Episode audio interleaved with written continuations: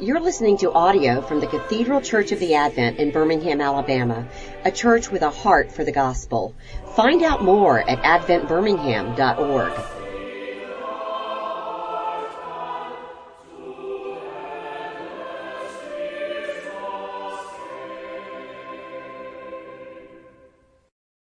But I appreciate you being here this morning. This is the third of four of these discussions about faith seeking understanding. Now, I, I get paid to talk about this stuff all the time, so I like to read and think and talk about how these philosophers have tried to understand what faith is about. But I'm not here just to tell you what a bunch of philosophers have said. In a way, I hope to convince you that our faith requires us to understand it. That is, what do we believe in as Christians? What are the, the claims of our faith? You know, for instance, in the Eucharist service this morning, we always recite the Nicene Creed. I believe in God the Father, maker of heaven and earth. That God in some way, as a creator, designed the world to reflect the fact that it was created by God. The more we study the world, how it was ordered, what we experience about its goodness and beauty within it reflects something about God. We just don't believe. We believe in a God that should be also understood. Now, of course, God is always greater than whatever we can understand. That would be rather arrogant, presumptuous on our part, that I could figure out God the same way as I could figure out who won the baseball, I mean, the football game last night. That's a fact. We all know that. God's being is unique, unlike any other being, but God has created the world in a way in which we can reflect upon the nature of God in light of what God has done.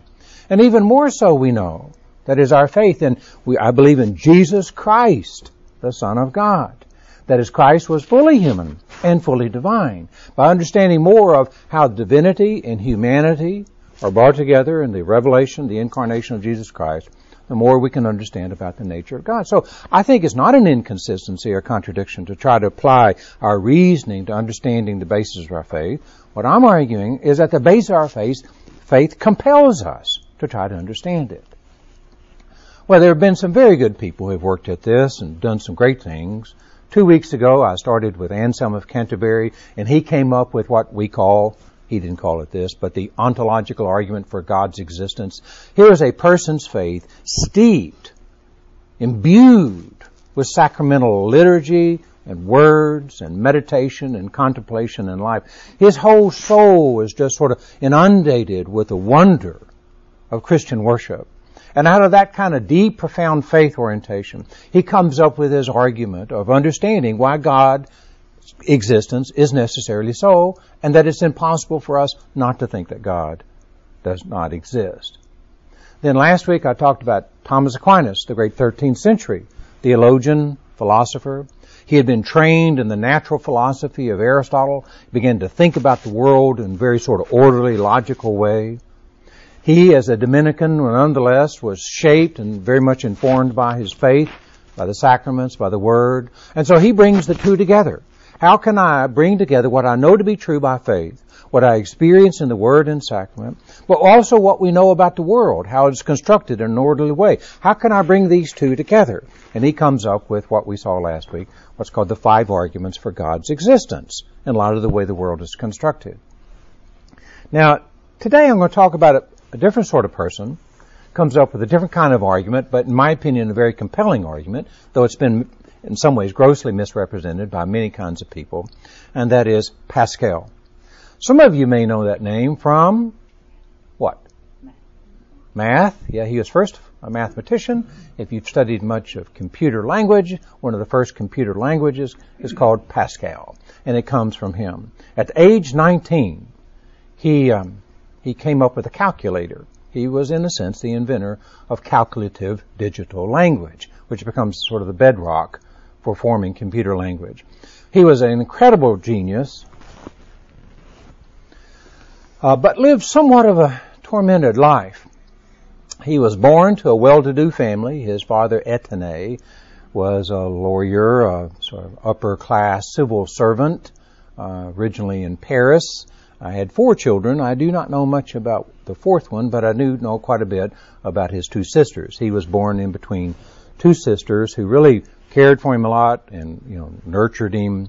Uh, and for many reasons, uh, Pascal himself, Blaise, uh, was a, a, very weak child, uh, stricken with a lot of sickness, and all of his life he suffered with all kinds of problems, uh, arthritis. He died at an early age, as you can see up there. He was only 39 years old. He died of a form of cancer. Uh, but his mother died when he was three years old, and it was left to his father to rear him with his two sisters, one a little older and one a little younger. He was a child prodigy. Uh, his father wanted him to study mathematics, and so he didn't trust the school system at that time in Paris, and so he trained himself, taught him math.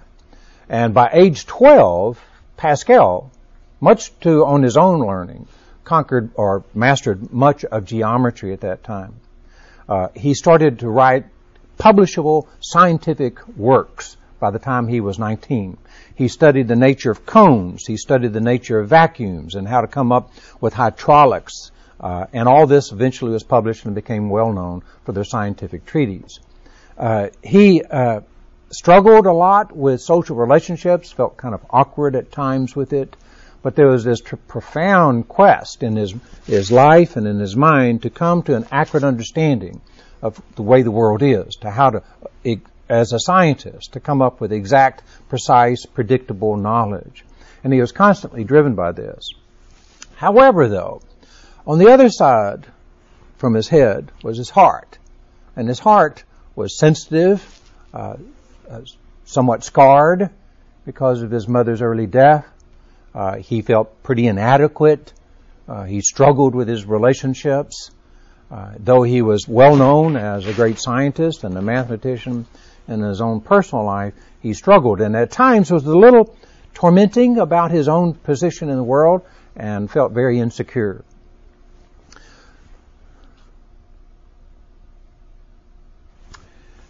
Uh, in the year 2007, my wife and I were in Paris for two nights, three days, something like that. And we were in what was called the Latin Quarter.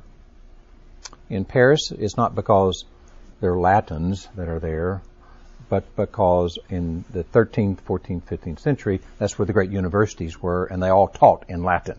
Hence it's called the Latin Quarters. And we were walking around and we came into this plaza, and I saw that statue there, and I thought, I've recognized that face. And indeed, it was Pascal. He is buried there at this church in Paris. You can see his tomb over here. Magnificent church building, like a lot of them are. And as we were wandering around there, we saw that. But uh, dying at age 39, such a gifted mind, in a sense, a lot was left out. But what he did leave, I think, has had a tremendous impact upon a lot of people. Uh,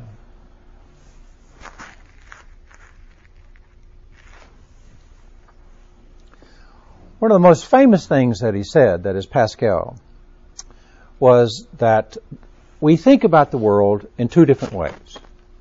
Not that there are two different worlds. There's only one world, but we can think about it in two different ways. There's what he called the geometric mind. This is the mind of a scientist. This is a mind of one who comes up with sort of first principles that are established and then by sort of geometrical reasoning comes up with a demonstrable conclusion. He knew that as a scientist. He knew that well. But he also knew that there's what's called I'll come back to this picture in just a minute the intuitive mind. This is one of his most famous statements. The heart has its reasons of which reason knows nothing. We know this in countless ways. The geometrical mind, the scientific mind, starts off with the help of logic and mathematics to try to come up with certitude, precision, things that can be measurable and seen and quantifiable. But there's also another aspect about our lives that's intuitive that sees things in the whole, that senses them. And this is what he would call the knowledge of the heart. Now, to help illustrate what that means, I want to make sort of a sort of a thought progression with you. We know things in multiple ways. I suspect some of you have been to the Grand Canyon. They're on the south rim of the Grand Canyon. I guess it's on the east side of it. There's a museum there dedicated to how people have studied and looked at the Grand Canyon. And you've been there, seen this? It's really an interesting display. One part of it, they give how the Native Americans who lived in that area, like the Navajo, looked at the Grand Canyon. They saw it mainly as a work of their gods. They felt like some of the gods had come out of the Grand Canyon. So it was sort of a religious interpretation of the Grand Canyon. Then, over a period of time, geologists came in and they realized that really what made the canyon was not the gods, but the, the combination of sort of geometrical shifts with the Colorado River that ran through it. And so they had a scientific explanation of what the Grand Canyon is. But the last way in which they depicted the meaning of the Grand Canyon were these magnificent black and white photos of Ansel Adams. I suspect you've seen some of those. He was an artist interpreting them. He was a person with this tremendous kind of creative ability to capture the whole of experience through the photographs. And they were overwhelming. They were inspiring. Uh, you can look at the Grand Canyon in those sort of three different ways. How the Native Americans looked at it, how geologists will look at it, and then how an artist looks at it. The artist captures the whole of the experience. In a sense, this is what the heart knows about the canyon. Now, the geometrical mind would want to know the years of erosion, the geographical layers, and so on.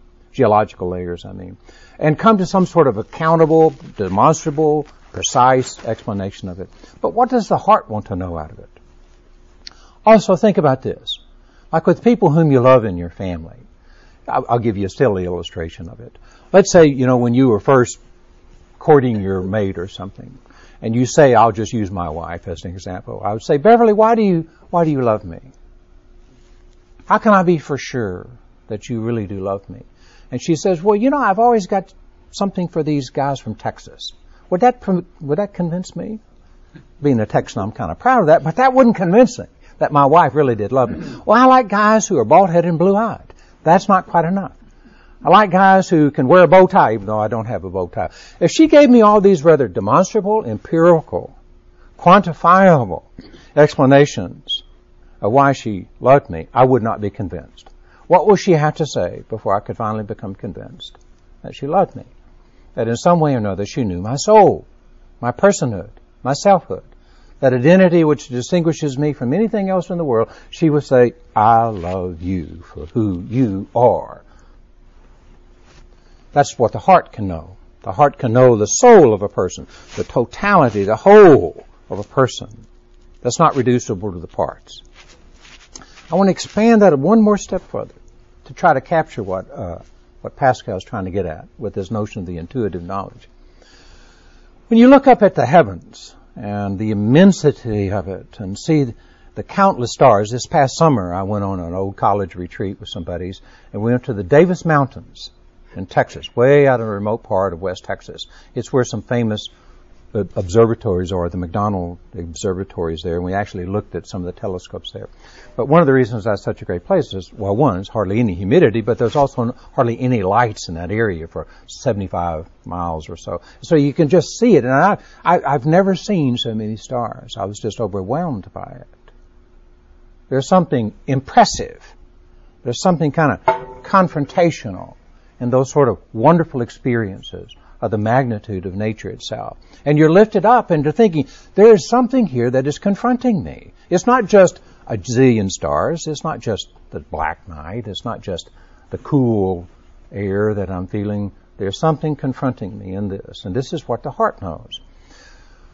Pascal wanted to do justice to both minds.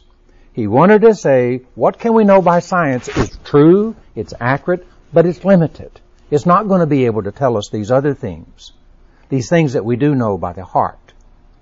All along in our lives, we've been trying to make that adjustment, trying to say, what can my heart know about you? What can my heart know about the world? What can my heart know about God?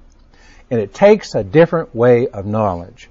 For instance, in the geometrical mind, we test hypotheses. They have to be quantifiable, measurable in some ways. And in the final form, they need to be arranged in logical ways. But how do you come to know what the heart knows? How can you say, yes, I know my wife loves me. Yes, I know the wonder of existence itself. How do you come to do that?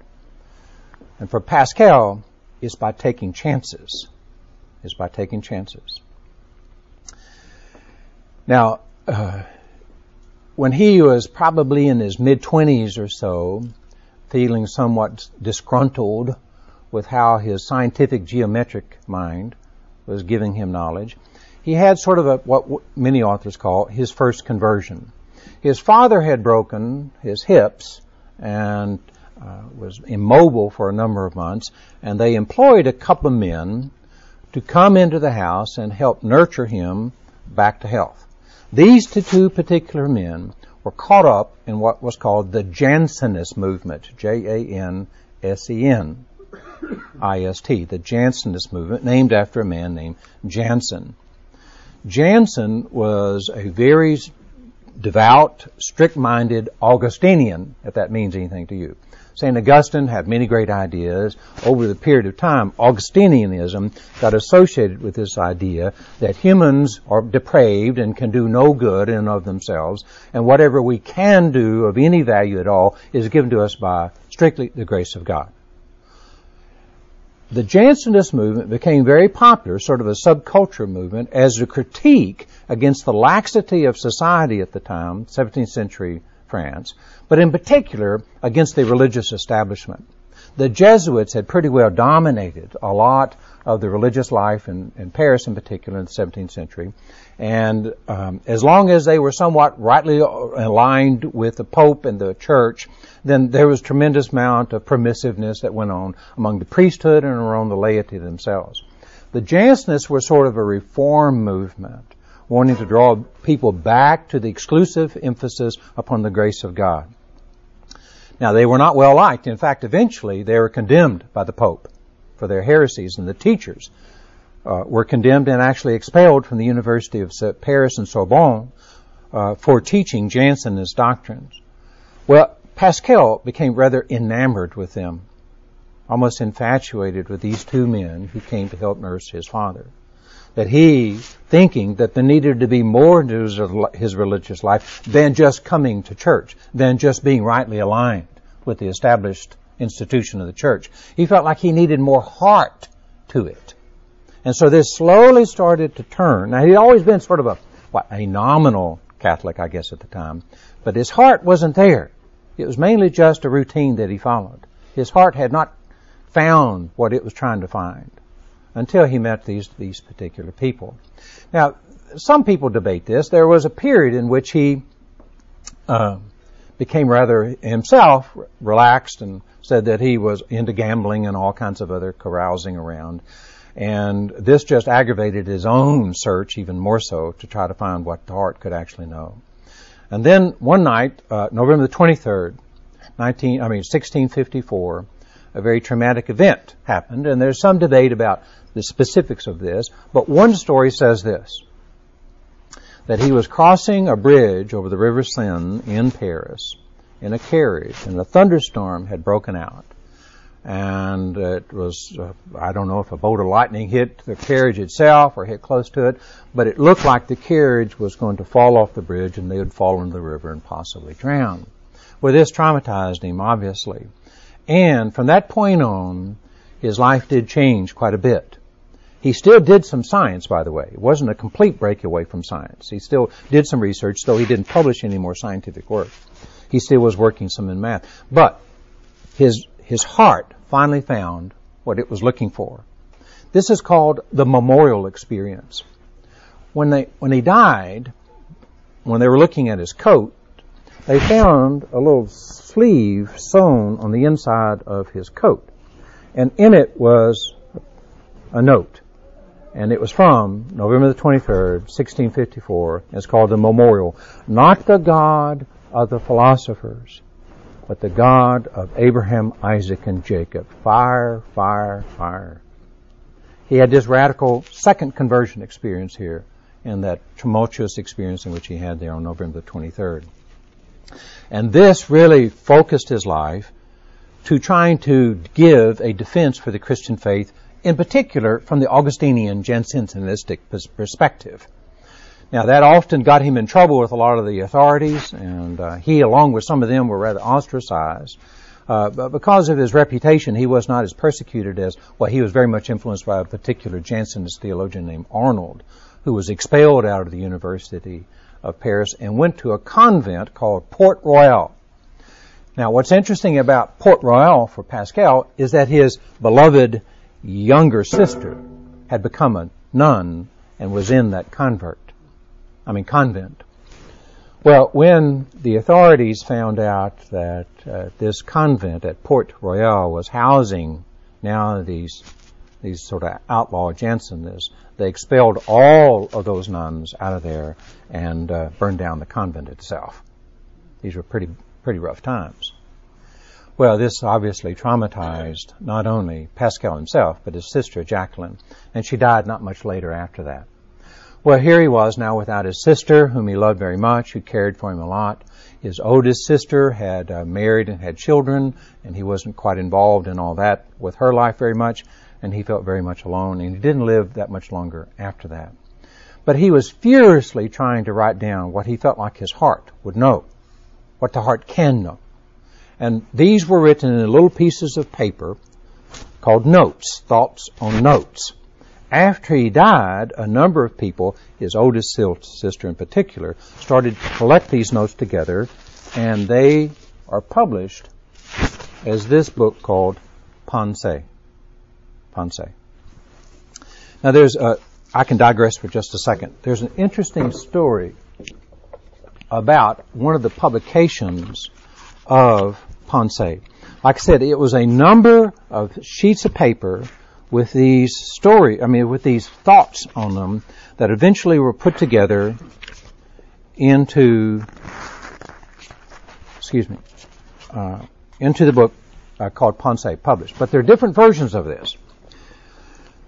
Here's an interesting story about this.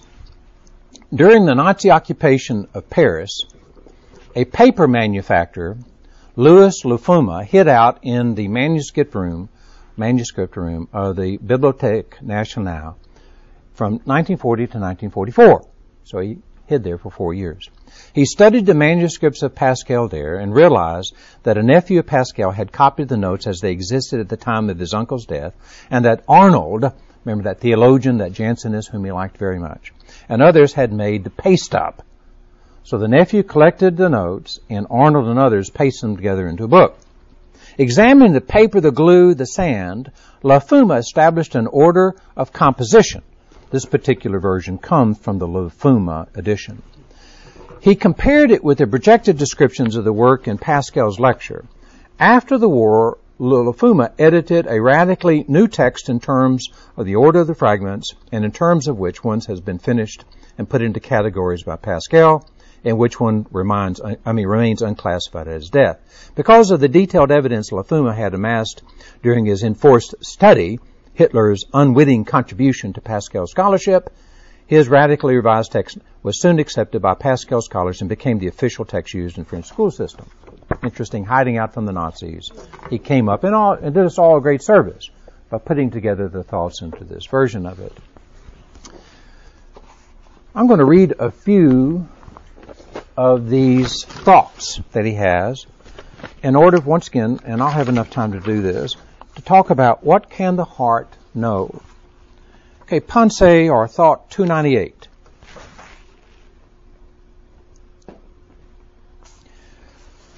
The heart has its order, the mind has its own, which uses principles and demonstrations. The heart has a different one.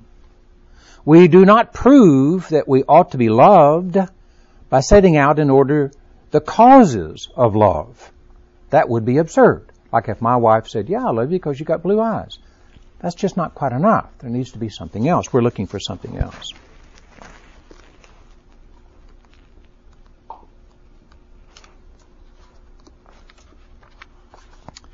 I've already given this one here, thought 423. The heart has its reasons, and there are reasons for this. It's not just guesswork necessarily.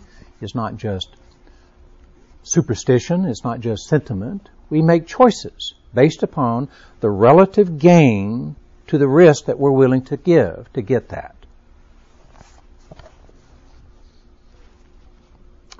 It is the heart which perceives God and not the reason. That is what faith is. God perceived by the heart and not by reason. Don't think it is irrational to perceive God through the heart. Because the heart has its reasons. And we can be wrong sometimes with what the heart does, definitely. We know all that. But there is kind of an order, a process, a clarity that the heart can give us. And that's what he's talking about. You're not going to know God by science. We may know the handprints of God, just like what Thomas Aquinas said last week. How God has left a sense of order in creation. We can understand that by science. But the nature of God is known in the same way you know the soul of another person. And that is this ability of the heart to perceive something. Give me a little bit more time here.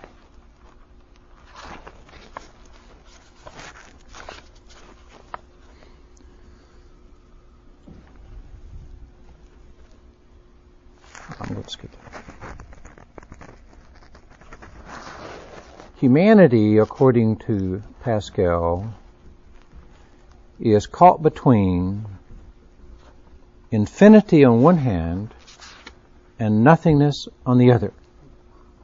Anyone who considers himself in this way will be terrified at himself. And seeing his mass as given him by nature, supporting him between these two abysses of affinity, infinity, and nothingness. We are caught between these two. On one hand, we see the infinite cosmos. On the other hand, we know that eventually we'll die and not know any of that. We're caught between these. And this creates a tension within what the mind and the heart can know. How much can we give ourselves? How much are we uh, willing to give our heart to be able to know that in this infinity that we sense about the universe, there is a personal, loving, redeeming God. How can we know God within all that? And that's when he comes up with what's called the wager. Now you may have run across this, you may have heard about it in certain ways. I have this in four different steps. What I'm going to do is to go through each of these steps, then I'll come back and try to give a few more of the details. But what he wants to do in this wager is to say, just as your heart knows something about the wonder of the Grand Canyon that cannot be just geologically explained, and that you know something about the soul of your family member that you cannot just physiologically explain, and you know something about the stars in the sky that you just cannot account for astronomically, so can we know something about God. And that is done by the wager. The first step is this. God is or God is not. Right? It's a 50-50 chance. Is there a God? Well, either there is one or there is not. Reason cannot decide this question. That is, we could go to maybe a neuroscientist. They're not going to tell us what a God is. They may tell us what goes on in our brain. We can go to an astrological physicist, uh, astronomical physicist, and they may tell us about all kinds of physical attributes of the stars and black holes and gravity and all that, and light itself. But can they tell us anything about the nature of God? And the answer is no. Reason is not going to prove that is geometric religion is not going to prove to you the nature of something you should love. Just as it wouldn't prove that for my family, wouldn't prove that for God. The second step, once we admit either God is or is not, not settled by the geometric mind, we come to the second step. You have two things to lose. The true and the good, and two things to stake your reason and your will, your knowledge and your happiness. Either God is or God is not. What must I stake in order to believe that God is? I involve the true and the good. That is, if there is a God, then it's true and good to believe that there is a God. If there is not a God, then it's also true and good to believe that there's not a God. It'd be wrong to believe in something that is not right. And so, truth and goodness is at stake in this, so it's a very serious question. We're not talking necessarily about who won the football game last night. We're talking about something of eternal significance. That is, if there's a God, you should believe that there is one. If there is not a God, you should also believe that there's not a God. But what is at stake in all this? Our happiness is at stake in all this. if there is a God and we rightly believe in that God, then our eternal happiness is at stake.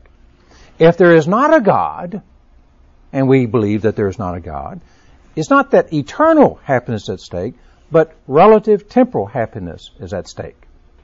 So if there's a God, and you believe in God, you're more likely to get an eternal return. If there's not a God, and you believe that there's not a God, you'll get just temporal returns. Step three. Here there is an infinity of infinitely happy life to be won, one chance of winning against a finite number of chances of losing. Now, many people criticize Pascal at this point because it sounds like gaming theory. If you were to gamble, you'd be taking risk relative to the expected return in this. How much are you willing to risk? That the expected value of something is the probability of it happening, the payoff minus the cost. What's the probability that there is a God? 50-50. This is all reason can tell us. This is all science can tell us. Either there is or there isn't. Alright? What's the payoff? If there is a God, you get infinite happiness.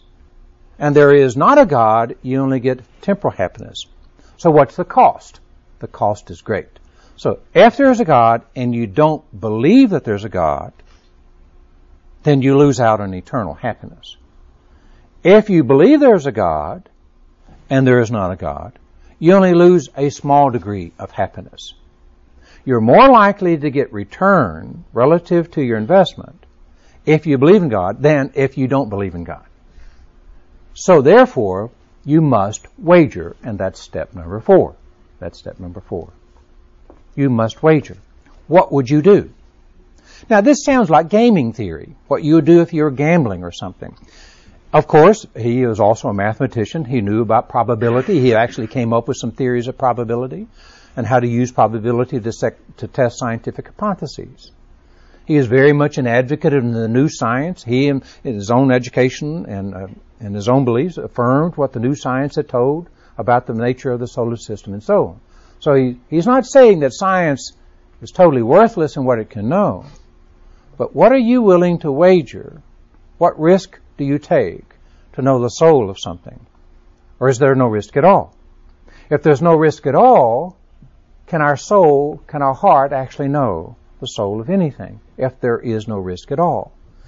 Now that last little parenthetical comment, I think, is a key notion in understanding what he means here by the wager.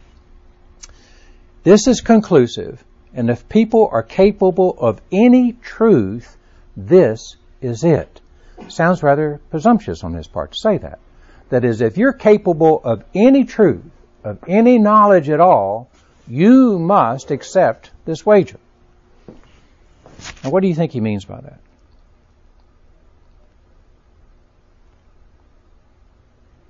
Dennis. You, you do. You have to choose. Now, is this an irrational choice? Is this a superstitious choice? Is it a whimsical choice? Pascal is saying all our lives we have learned something. From the very fundamental relationships that are so central to our very core of our being, to the way in which we approach art, way in which we approach the wonder of nature itself, we learn something. And what we learn is that if I am not willing to sense the soul of something, I will never experience it. You will never experience love of someone else if you're not willing to risk love. We learn that. And according to Pascal, from the very beginning of our sort of self-reflection, how we grow into mature thinking people, we always sort of make that calculation. How much am I willing to expose myself, to give of my heart to somebody, to find a heart in somebody else. And the same thing goes with God. The same way of reasoning that we give in trying to find the heart of somebody else, or trying to find that wonder of things that confronts us and the great mystery of the world itself, is the same kind of reasoning that goes on in our knowledge of God. You have to be invested in the truth of this before you will ever know it to be true. It's not as simple as just adding up numbers. It's not as clear as following some sort of logical demonstration. It's a personal investment. Now, Pascal has been criticized by all kinds of people. Uh, Sigmund Freud thought him to be neurotic. You know, he looked at his life, you know, saw the sort of struggles that he had, that he had been almost an orphan uh, early in uh, his life when his mother died at uh, age three. Uh, he himself struggled with sort of emotional issues constantly. He had a lot of physical pain all his life. So he came up with this as a way of escaping his own kind of sense of misery. Now, Pascal was a miserable person. I mean, he really did struggle. He had a very pessimistic view about what we could accomplish as human beings. Uh, at this time, in around 1635, France and Spain went to a civil war, uh, and so he knew about the, the, horrors and conflicts that went on in war. Uh, Paris had become sort of a seabed for all kinds of pessimism and skepticism. Uh, if you know much about the period of uh, 16th, 15th uh, and 16th century, 17th century uh, intellectual life there in, in, Paris, a whole form of skepticism had moved into sort of the intelligentsia at the time. There was a very famous, and I think in some ways a very brilliant thinker named Montaigne, who was very skeptical about what we could know about the world and about what we can do socially with one another. The Hundred Years' War had been going on, had all kinds of religious strife. The Protestant Reformation had come into full swing by this time, and Europe was divided up into Protestant and sub-Protestants and Roman Catholic, and all kinds of wars and conflicts that were going on at this time. And then comes into this, into the intellectual culture, this kind of skepticism. If you know much about Rene Descartes, famous, also a mathematician, philosopher, came up with his own argument for God's existence. He was also very much influenced by this kind of skepticism. And so was Pascal. Ironic here was Montaigne, a tremendous writer, world traveler, uh, tr- gifted in all kinds of insights about human experience. In the end, he said, well, frankly, we're just not going to do much good. Here's Descartes felt that you could doubt away everything. You don't know anything with certainty unless, and you remember this, that I think that's the only thing that you can know for certainty. I think, therefore I am. Pascal, great man of science, had accomplished things as a boy wonder.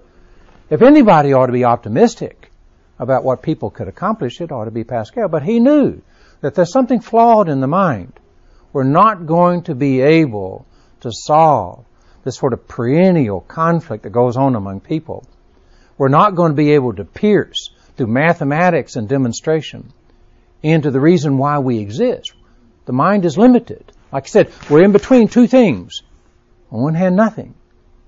On the one hand, infinity. What do you do with this?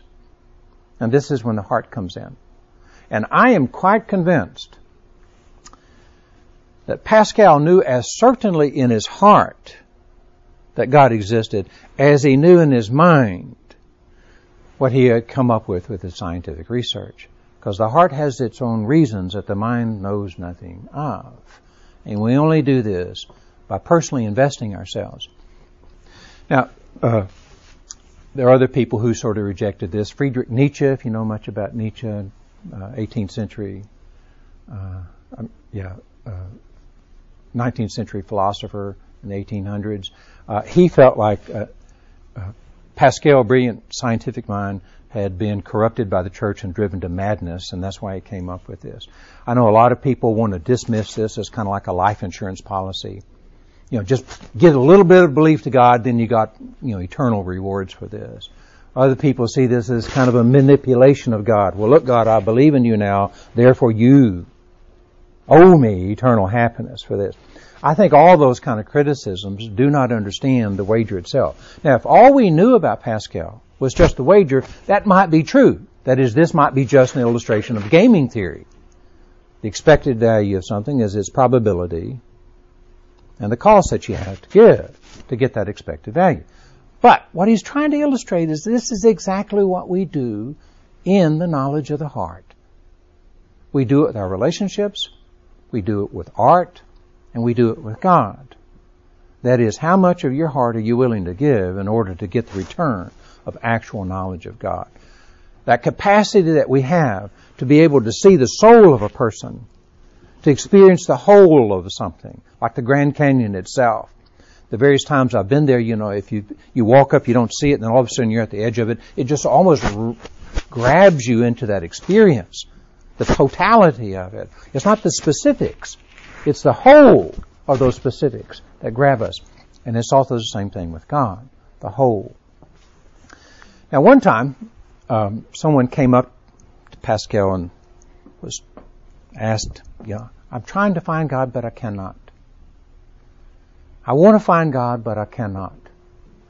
And Pascal admitted that atheism is really based upon just one, one claim. That is, I don't have enough evidence.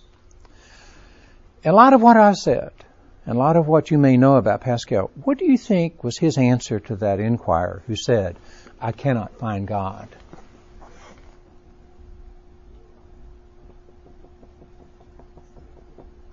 When you're trying to find someone to love, where do you go? You go to people, don't you? if you're trying to understand the soul of a person, don't you go to people and test what your heart can discern and ascertain in these people? Yes, you go to them. Where do you go to find God? Well, what Pascal said is start going to church, read the Bible, take the sacraments daily, Get involved with how other people have found the reality of God, and then test your heart. So it's by the habits of love that love can find what it seeks. You cannot find what your heart seeks by not going to where what can be found by the heart is. You have to go to people to love people. You have to go where people have found God to find God. And so even though this sounds sort of like a, like I said, an intellectual manipulation of God, in some ways it's a very orthodox teaching about what the church says. This is my body. This is my blood. This is the Word of God. This is the sanctuary. It's not just a room, an auditorium. It is a place of holiness. So where do you find holiness? Well, you gotta go there. Where do you find the person of God? You gotta go there. And the more you go and the more you seek and the more you're willing to invest your heart in that, according to Pascal, the more your heart can know that indeed this is about the person of God. Now, I'll say this and I'll conclude. I've got to end here in a minute. Though I like all these arguments, and next week we're going to look at another argument associated somewhat of a Christian named Immanuel Kant. I think he's got an interesting argument. I'm always intrigued by these things, but there's some special attraction that I like about Pascal. This is down at the core of our being. This involves a very fundamental aspect of the human identity, and that is this. We all are ambiguous. None of us are perfect thinking machines. Our hearts are always conflicted, carrying memories of frustration and great accomplishments. Our, our memories themselves are filled with great wonders and taste of beauty, but also disappointments and, and frustrations and sadness. We're a combination of all these things. You cannot neatly divide them out. In a sense, we are one with many, many kinds of memories and thoughts and aspirations and frustrations and so on. We are ambiguous beings at the core of our lives. How can I come to know the holy righteous God, the creator of the universe? How can I know the Alpha and the Omega? I come just as I am, just like that great hymn says, just like I am. I give it all. Just like I did with my family, my wife. I gave it all. I made a vow. And in making that vow, she and I have learned our souls, though it's not come easily, has it? And the same thing with God. There's something very human about what Pascal's talking about here. And I guess maybe that's why I've always been attracted to it. We have a, just a minute here. Anybody want to make a comment, I mean, a concluding comment? I hope if there's one thing you get from what I've tried to do here was that closing comment. Yes, sir. You, I think if you uh, tie the wager to this we know in uh, countless ways, that that shows his heart is with God. Yeah, right, right. In spite of this sort of mathematical statement, do you get the impression that Pascal viewed science and math as sort of failing, failing him in the end? Failing in giving us eternal happiness, failing in satisfying all that we need to be satisfied in. But, but did he think that that led him to it? Yes, in part. Uh, because he realized the limitations of what one can know just through the geometric mind. And that you'll never really know how to move into the heart until you finally realize that it's not just the blue eyes and being a Texan and being bald headed that can convince you to love me. Interesting point. Yes? Seems like to me the busier we get, the richer we get, people are able to put off this decision. Oh, right, right. Uh, literally for their entire life. Right. It, it, yeah, Pascal, really, the, the, the, you're, you're, that's a good point. The opposite of the wager is a superficial, simplistic, narcissistic life. That I'm happy with just possessions. Oh, I'm perfectly content with pleasure. That kind of person is not persuaded by the wager at all. The kind of person who has tried those things and not find true happiness, you know, like that great country western song, "Looking in love in all the wrong places." uh, uh, in, in, fact, that, that's part, sort of a Pascalian thing. We've been looking for love in all the wrong places. Go take the sacraments, read the Word, be in the sacrament, in the in the sanctuary, and see what you can find there. You're right. This this this is rather counterculture to us because this demands a deep introspective person who realizes that there's something fundamentally ambiguous about the human soul. In other words, it's okay to be messed up. In fact, that's part of our hope when we come to realize that we are messed up. Good points. Let me close with a prayer. Our gracious Lord, I ask that you deepen all of our minds as we understand the great wonder of our world, but deepen our hearts to be able to understand just how wonderful you are. And this I pray in the name of the Father, Son, and Holy Spirit. Amen.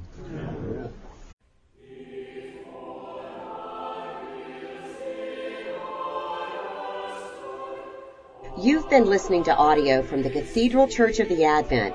If you live in Birmingham or find yourself visiting, we hope you'll join us at one of our Sunday services. Find out more at adventbirmingham.org.